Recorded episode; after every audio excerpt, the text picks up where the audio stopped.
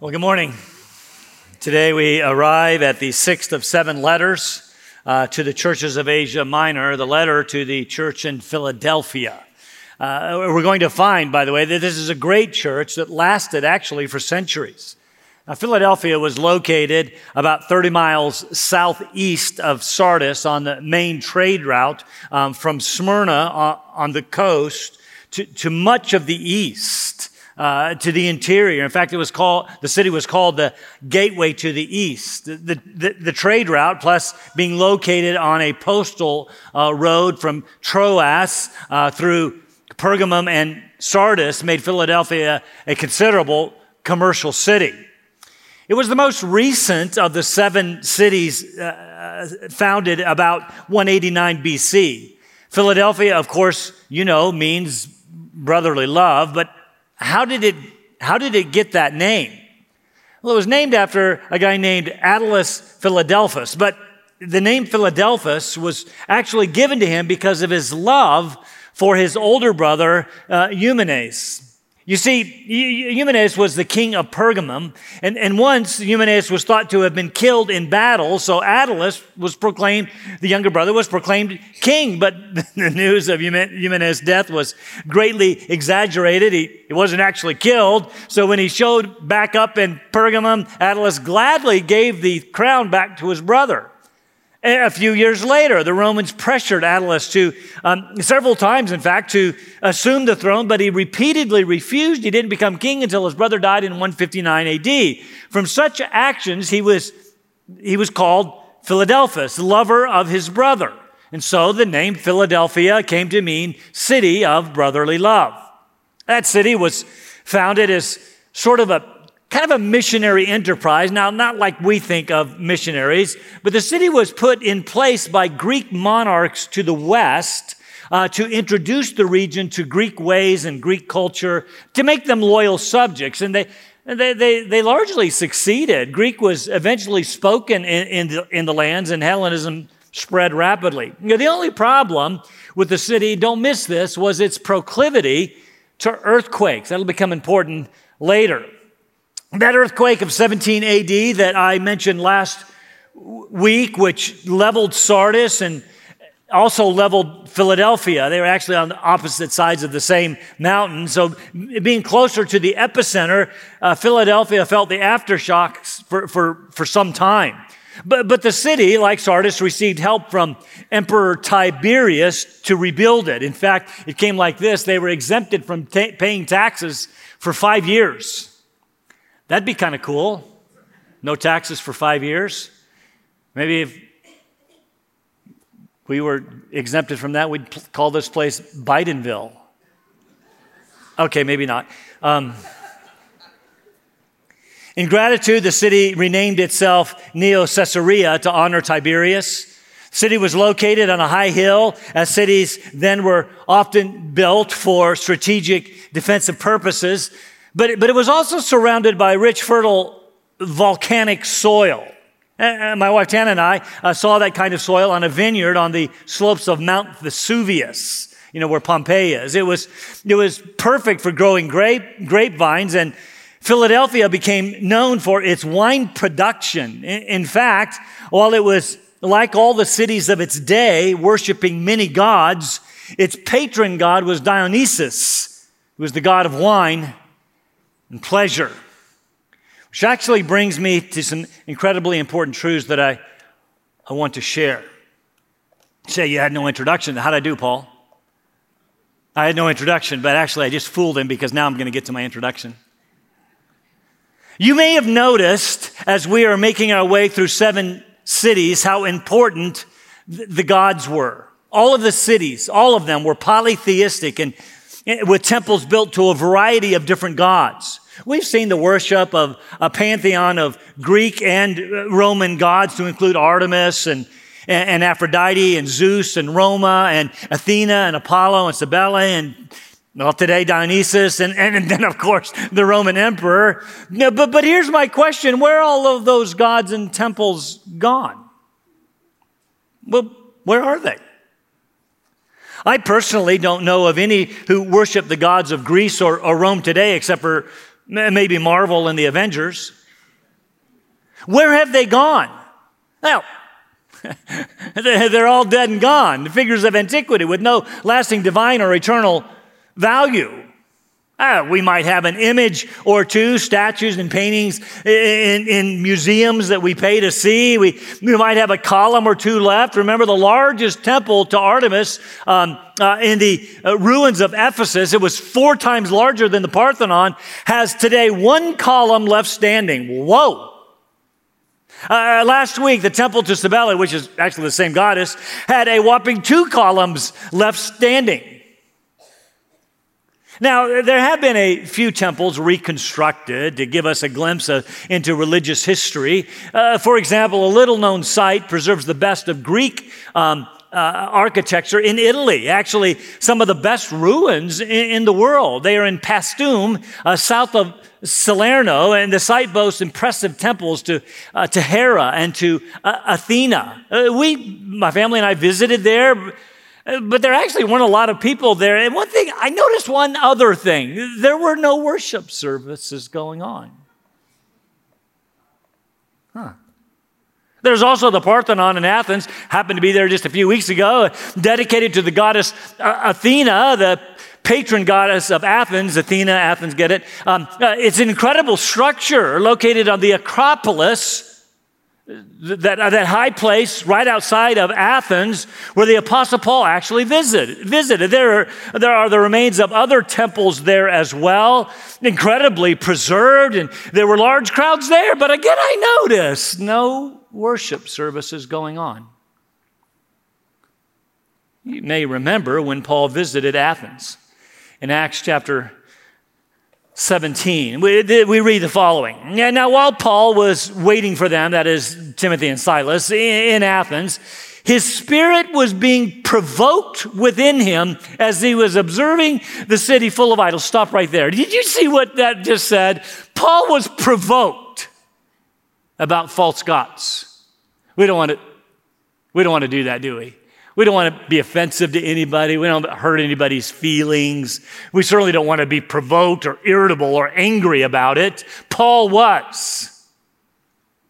This recent trip that we just took, uh, for a time we were on a, on a cruise ship and we sailed into this giant harbor into the city of Istanbul, 20 million people, and it was beautiful uh, arriving there and there across the landscape, this huge city dotted with mosque, huge mosque after mosque after, after mosque.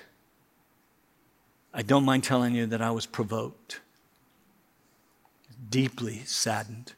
In fact, we visited a couple of mosques, not the highlight of the trip. One of those mosques was a former church the Church of St. John. It was the second largest built, church building ever built next to St. Peter's in Rome. Now stands as a monument to Islamic takeover. I was provoked. Paul stood in the midst of the Areopagus, in Latin we call it Mars Hill, where politicians and philosophers gathered to chat and said, Men of Athens, I observe that you are very religious in all respects. For while I was passing through and examining the objects, not the gods, the objects of your worship, I also found an altar with, an, with this inscription to an unknown God. Therefore, what you worship in ignorance, this, this I proclaim to you. Here he is, the God who, who, made the world and all things in it, since he is Lord of heaven and earth, does not dwell in temples made with hands. Now, Mars Hill is right next to the Acropolis. He could see the Parthenon. He probably gestured to it. All of those temples on top of it. He doesn't live there. Nor is he served by human hands as though he needed anything, since he himself gives to all people life and breath and all things. And he is made from one man every nation, that's Adam, by the way, every man every nation of mankind to live on all the face of the earth, having determined their appointed times and the boundaries of their habitation. God has determined where you live. If you don't like Boone, take it up with him. That they would seek God if perhaps they might grope for him and find him, though he is not far from each one of us. For in him we live and move and exist. As even some of your poets have said, for we are also his children. Paul agreed with that in the fact that we are created in the image of God. Being then children of God, we ought not to think that the divine nature, listen, we ought not to think of God like gold or silver or stone or an image formed by art or thought or imaginations, just stuff you made up of men. Therefore, having overlooked the times of ignorance, God is now declaring to men that all people everywhere should repent because he has fixed a day in which he will judge the world in righteousness through a man whom he has appointed, having furnished proof to all men by raising him from the dead. Here's my point. People through the millenniums have worshiped a variety of gods, sometimes several at one time. They have fashioned him uh, uh, out of their own imaginations, out of wood and stone. They have set him or her, by the way, up in temples of their own making. They have created their own forms of worship, and in, usually in ways that satisfy their own sinful desires and craven lusts. And they've all gone the way uh, of all the earth into ultimate oblivion because they're false it ought to provoke us. Here we are studying the ancient letters to ancient churches found recorded for us in these Christian scriptures. Here we are, we just sang for half an hour worshiping the God of the Bible. 2,000 years later, what's the difference? Paul said it. We worship the God who made the world and everything in it. We did not fashion a God of our own making, following humankind's sinful personalities and propensities. You do understand that those pantheon of Greek and Roman gods are just elevated humans with the same sinful passions. We didn't make God up. The true and the living God made us, and He has made Himself known to us. Further, he does not dwell in these temples uh, made with human hands, now, by the way, lying in ruins. We did not fashion a God out of gold or silver or stone, but the thought or imaginations of men. We didn't serve him with human hands, since he has need of nothing. Rather, he gives life to all, and in him we live and move, and the old translation I like, and have our being. And this true and living God, as we have seen, is calling all people everywhere to repent because there is coming a day when he will judge everyone, every person who has ever lived by the one whom he raised from the dead, who now lives forevermore. If this, it is this God that we worship, it is this God that we serve, it is this God that we love, and it is this God to whom we have given our lives. Oh, and by the way, Jesus said that he would build his church and the very gates of hell would never overcome her. And, and, and now we are reading in this book the end of the story. That is the end of history, the end of all time. And guess what we find? The God, the true and the living God will one day return to make all things right and to take his people to himself. He has and will always exist and always, always be worthy of worship. There will always be eternal worship of our God. Which means this, don't miss this, catch this. There will never be a day in human history when Christianity will be extinct. Did you hear what I just said? There will never be a day that you will simply read about this God of, uh, of the Christians in history books. There will never be a day that you simply visit museums and church buildings where the, this Christian God was once worshiped. Oh, to be sure, there are such cathedrals and buildings. They're beautiful. I love to visit them. Some now turn to mosques to our great shame. The God of the Bible is everywhere worshiped, and his Son, Jesus Christ, will always be due the honor and glory of his name. He will forever be worshiped by his people. And this book tells us that there's coming a time will Jesus come, uh, will come back for his own, even though many in the world and frankly in this country have soundly rejected him. Remember, there is coming a day when they will know the truth and they will bow before him with whom they have to do. Don't miss this. There's coming a day when every knee will bow and every tongue confess that Jesus Christ is Lord to the glory glory of God the Father. Even those who have denied, opposed, and ridiculed him and his followers, remember that as opposition continues to increase in our own culture. You serve the true and the living God. The opposition was rife in these seven cities, largely because Christians refused to worship false gods. They refused to worship idols. They refused, listen, they refuse to worship and man become God. That's the emperor. Uh, rather, they worship God become man to die for the sins of his people.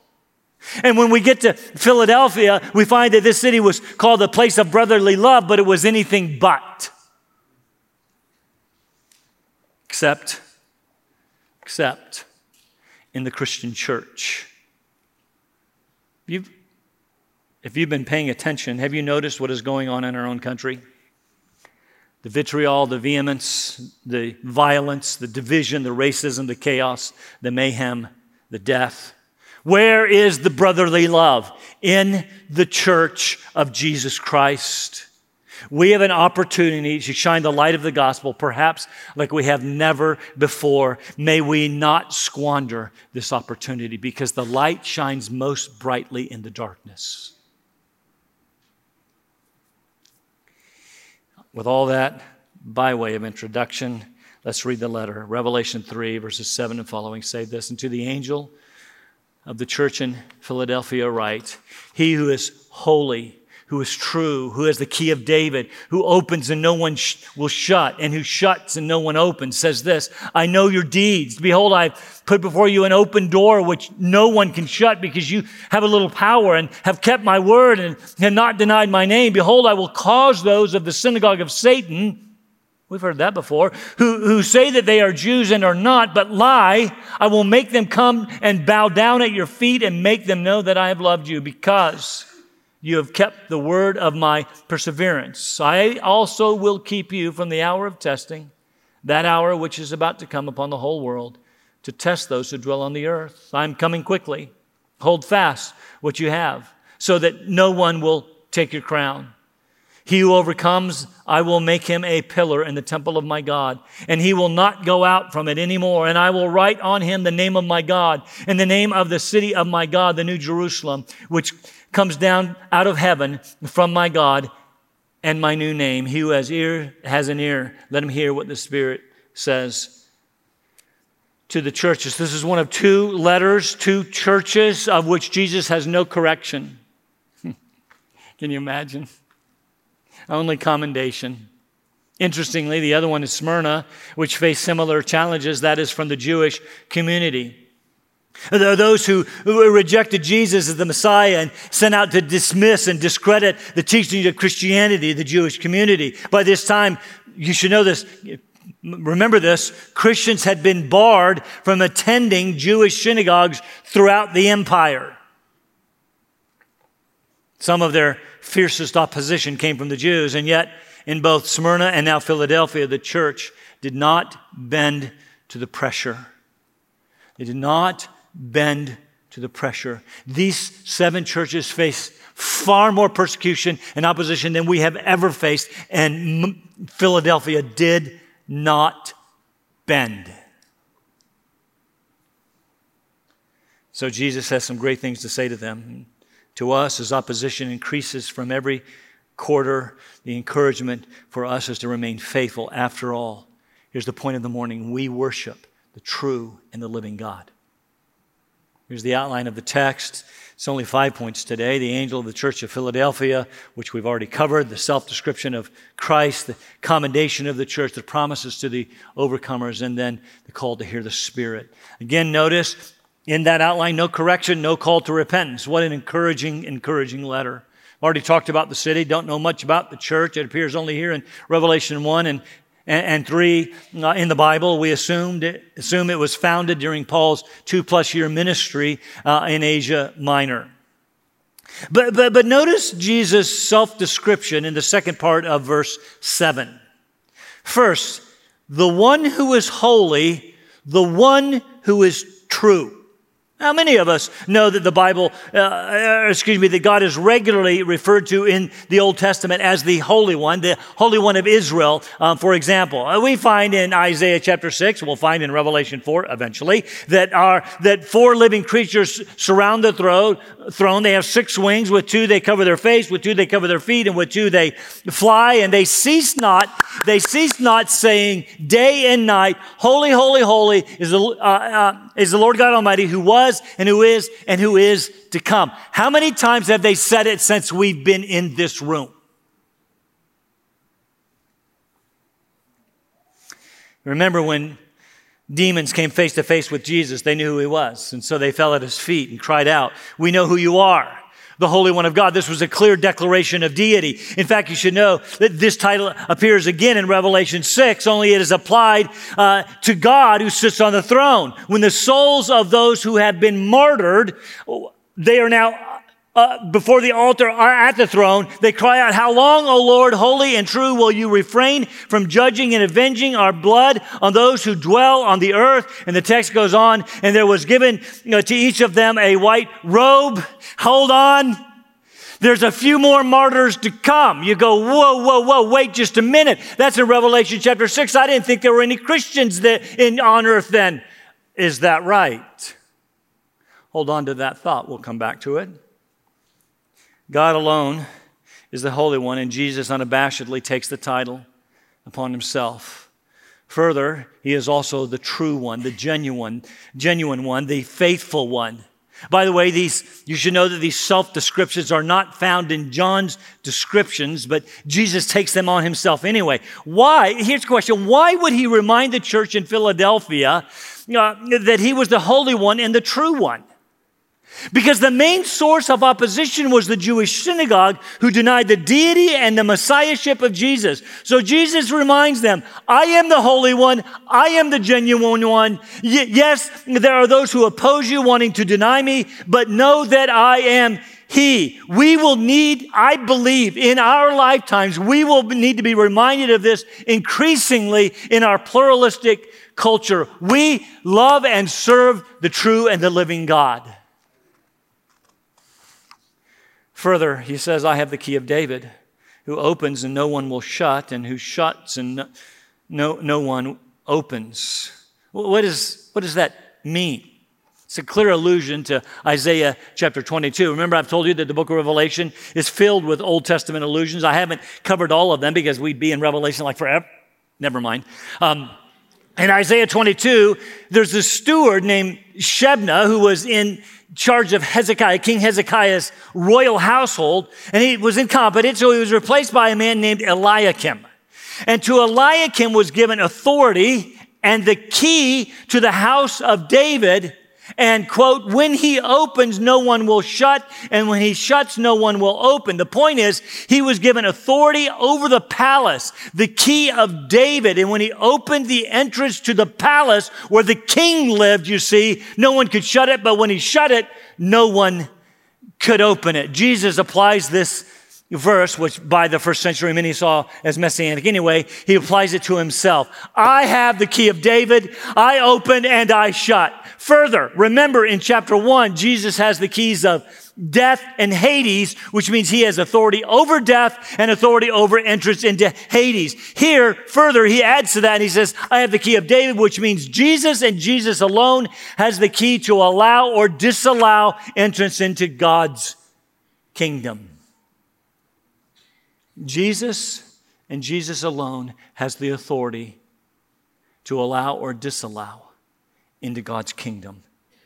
Jesus not only has authority over death, he not only has authority over the place and placement of death, Jesus alone will permit entrance into God's kingdom.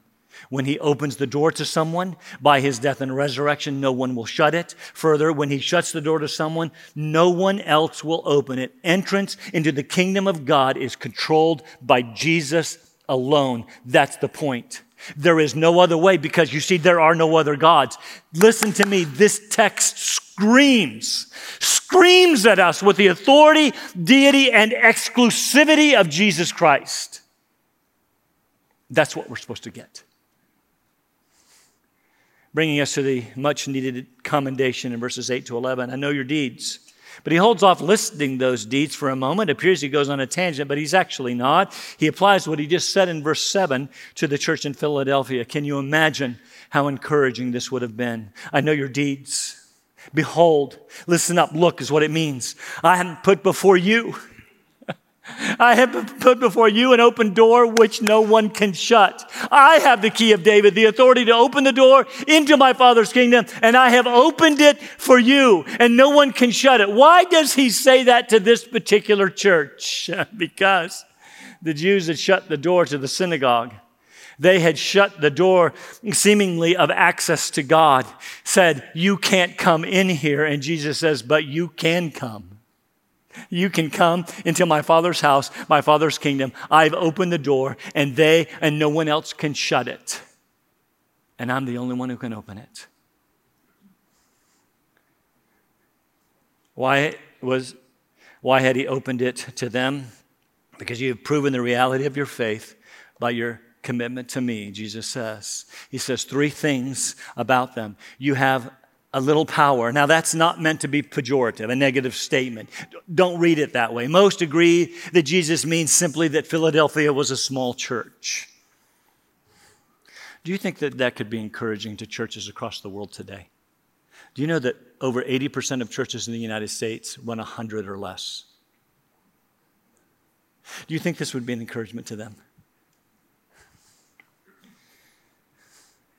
Most agree that Jesus simply means Philadelphia was small. They didn't have the power that comes from size and numbers and influence and money and politics, the things that many churches pursue today. Nope, they only had a little power. And yet, in the midst of that smallness, that seeming insignificance, you have kept my word. You have remained faithful to the gospel and all that it requires in obedience, and you have faithfully followed, even though it has cost you. And in the midst of it, they're a little church, and the entire culture is against them. And in the midst of that opposition, you have not denied my name. Oh, that that would be said of us. That we would occasionally be provoked. We must be jealous for God. For Jesus says something startling in verse 9. And we already got a glimpse of this truth in his letter to the church of Smyrna, where Jesus said, I know your tribulation, your poverty, even though you really are rich, and the blasphemy or slander by which by those who say they are Jews and are not, but they are a synagogue of Satan. Whoa. Make your skin crawl, strong words we saw that what Jesus meant was these were ethnically Jews, but not spiritually Jews. You see, to be spiritually a Jew uh, was to be one of God's chosen people, to stand with God and his purposes. And here it was clear that they stood in opposition to God and his purposes, to Christ and his church. You're not Jews. You're not my chosen people. Remember Romans chapter 2, I love this. For he is not a Jew who is one outwardly, nor is circumcision that which is outward in the flesh, but he is a Jew who is one inwardly. And circumcision is that which is of the heart by the Spirit, not by the letter.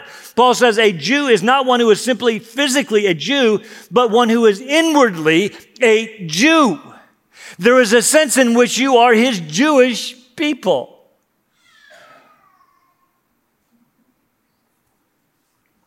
Later in Romans chapter 11, Paul reminds us that the Jews were broken off the olive tree so that wild branches, that's us, Gentiles, could be grafted in. Yes, Paul does make clear in that chapter that he's not done with the Jews, but the point is God's attention is on New Testament believers in Jesus, that is his church, those who have accepted his son, and these Jews had not, so they were of the synagogue of Satan. Wow. They claim to be Jews, but they aren't. That is, they may have the physical blood of Abraham flowing through their veins, but these Jews are not my people because they are slandering my people. And Jesus takes it a step further in his letter to Philadelphia. They lie. And then he says something absolutely incredible. This, this, is, this is stunning. I will make them, these unbelieving Jews, come and bow down at your feet and make them know that I have loved you. Whoa. Several times In the book of Isaiah, God tells the Jews there's coming a day when he will make the Gentiles who have oppressed them come and bow down at their feet. For example, Isaiah chapter 60. The sons of those who have afflicted you will come bowing to you, and all those who despise you will bow themselves at the soles of your feet, and they will call you Jerusalem, the city of the Lord, the Zion uh, of the Holy One of Israel. There's the Holy One again, the, the Holy One of, of Israel. That's what he's going to do. But the Gentiles who persecuted you come and bow at your feet. You see, the Gentiles who have afflicted. Unbelievably, unbelievably, Jesus reverses that and says to the church, says to you, the Jews who have afflicted you, as my people will come and bow at your feet. By extension, we can say all those who have stood against you and, put, and opposed you will bow at your feet. You will be vindicated. How in the world does that work? Back in Isaiah 45, we read these words Thus says the Lord, the Gentiles who have afflicted you, is what he means, will come over to you and will be yours. And they will walk behind you. That's a symbol of defeat and submission, and they will come over in chains and will bow down to you, and they will make supplication to you. And here's what they will say Surely God is with you, and there is none else, no other God. Do you see?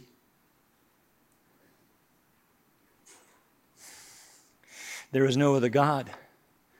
My brothers and sisters, there's only one true and living God. And he has made himself known to us in the person of his son. And to deny Jesus is to deny God. He has made himself known to us through his son Jesus. Don't let anyone tell you, you hear this all the time, that us and, and Jewish people who don't believe in Jesus and, and, and even Muslims, that we all worship the same God. No, we don't. The true and the living God has made himself known by his son Jesus, and to reject Jesus is to not know God. To deny Jesus is to deny God. They will therefore bow down to you, and then I will make known, I will make them know that I have loved you. Yes, they will oppose you, but at the end, they will know the truth about Jesus and his followers. This is an incredible, an incredible statement. And then, verse 10 because you have kept the word of my perseverance. The idea here is that you have kept, you have persevered in my name. I also will keep you. You kept me, I will keep you.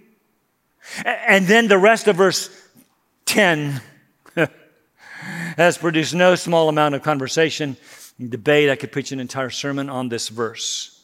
Some of you will think that I am. Look at it.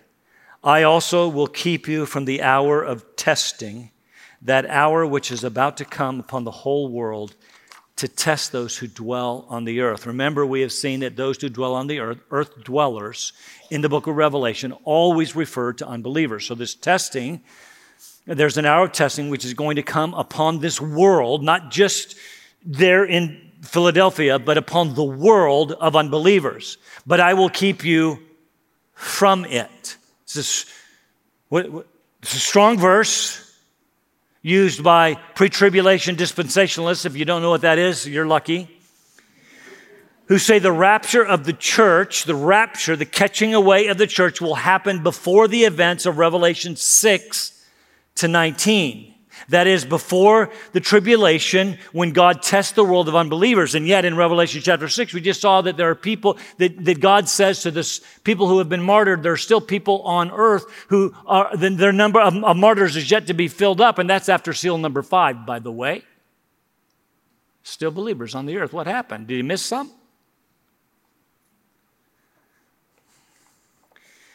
They say before the tribulation, when God tests the world of unbelievers, he will keep the church safe from that testing by delivering the church, taking them out of the earth. You've probably heard this before, since this, while a relatively new doctrine in terms of church history, not held in the early church, is widely held by evangelicals today, widely held by many in this, I understand, in this room. And why would you not hold it? It sounds uh, too good to be true that we won't be here during, during the tribulation period when God is pouring out his wrath on the world for their rejection of his son and their and the, their persecution of his people. We, will, we won't endure that, you see. We will be raptured before this seven year tribulation. Now, I'm not going to get much into that today, other than to say this. An equally valid and legitimate translation, and contextually more correct, of this verse is to say, I will keep you through the hour of testing. Not from, through. Which is why in the book of Revelation you see believers running around all over the place. While things are going to get really tough, I will preserve your faith. I may not preserve your physical life. There are still martyrs to be made, but your spiritual life I will keep through the tribulation. I will keep you as you have kept me. In other words, this rather new idea of a rapture that takes the church out before Revelation 6, before the tribulation, may not be true. And if that is possible, even likely, I want you to understand my motivation. I would be remiss to not prepare you for the coming of the great persecution and tribulation. The book of Revelation was written to encourage you to persevere in the midst of great affliction. If we are not going to be here, why not just say it? Why was the book of Revelation even written if we're not going to be here? Now, I've tipped my hat. Uh, you know that I believe the church is going through the tribulation. I believe that there's going to be one very public second coming the, and, and no secret first coming. That we, the church, will go meet the Lord in the air. For Thessalonians chapter 4 seems rather public. Trumpet of God, dead in Christ will rise, rather public when he returns, and so shall we ever be with the Lord. You say, I don't think I like that. Great for you. I don't like it either. But I will prepare you and not teach a deliverance doctrine based on weak biblical support to encourage you to not worry about it when John is writing to encourage just the opposite, to encourage you to persevere in the midst of severe persecution, my brothers and sisters. And if you're not prepared, if I don't prepare you, then I have m- missed my calling. I'm sure that I will talk about this more in the weeks and months to come. I'm sure that I will say this more than once, but if you hold a pre tribulation rapture, and by the way, there are many very godly scholars that I love and follow and read, I love them. Uh, they're much smarter than I. But if you hold to a pre tribulation rapture and you are right, listen, you can just wave to me on the way up and say, See, I told you so. I will be fine with that. Further, I hope that we do not go according to our belief. What do I mean? That you get to wave at me and say, if only you had believed, you would have been raptured too. Enjoy the tribulation.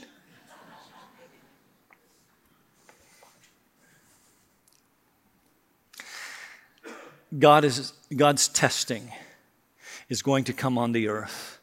We're going to read about it soon enough. And if we are here, He will keep us through it, is the point. Contextually, that's what He's saying. Notice verse 11. He says, I am coming quickly, which means His coming is imminent. It can happen at any time. Hold fast to what you have. Don't let go. Don't turn away so that no one will take your crown. Just like last week when he says, I won't erase your name. This is meant to be an encouragement, not a threat. Uh, uh, hold fast. Listen, no one's going to take your crown.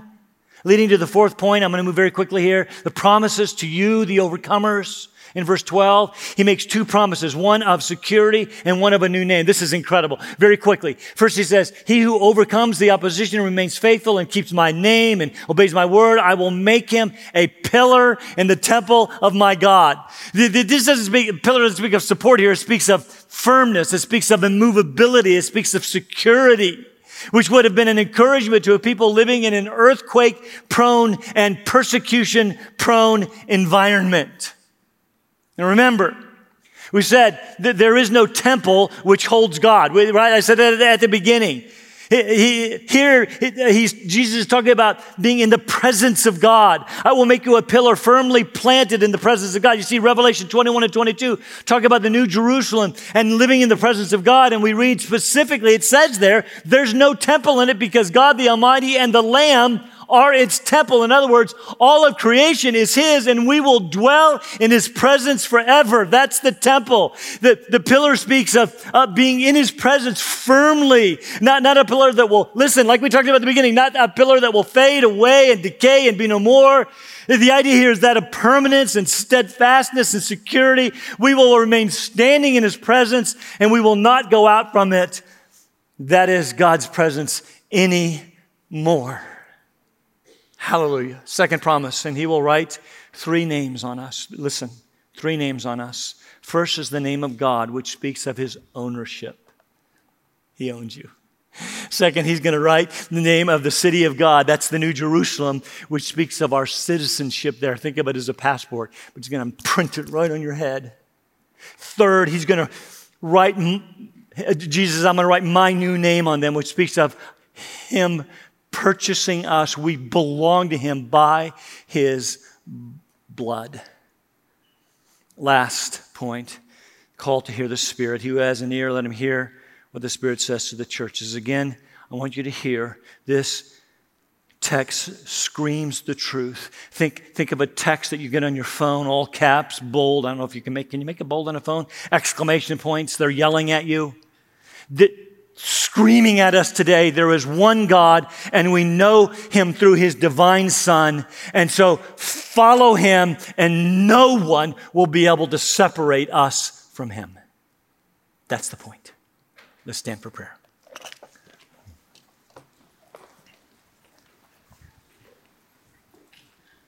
Father, this is an incredible, encouraging letter to the people of Philadelphia and the people of Alliance Bible Fellowship.